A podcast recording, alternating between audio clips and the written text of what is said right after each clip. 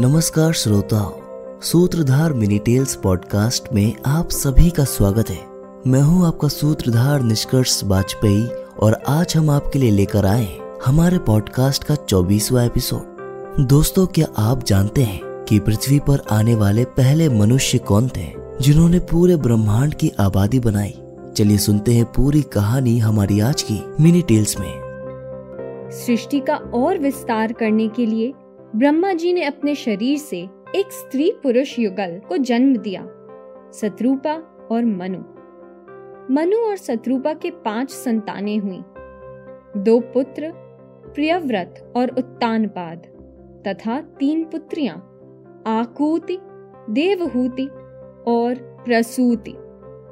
मनु जी ने आकूति की विवाह रुचि प्रजापति, देवहूति का करदम जी और प्रसूति का विवाह दक्ष प्रजापति से किया। इन तीनों कन्याओं की संतानों से सृष्टि रचना का कार्य आगे बढ़ा। दोस्तों, हमें आशा है कि आपको हमारी आज की कहानी पसंद आई होगी। सूत्रधार मिनीटेल्स पॉडकास्ट के अगले एपिसोड में आप सुनेंगे सात महाद्वीपों की कहानी।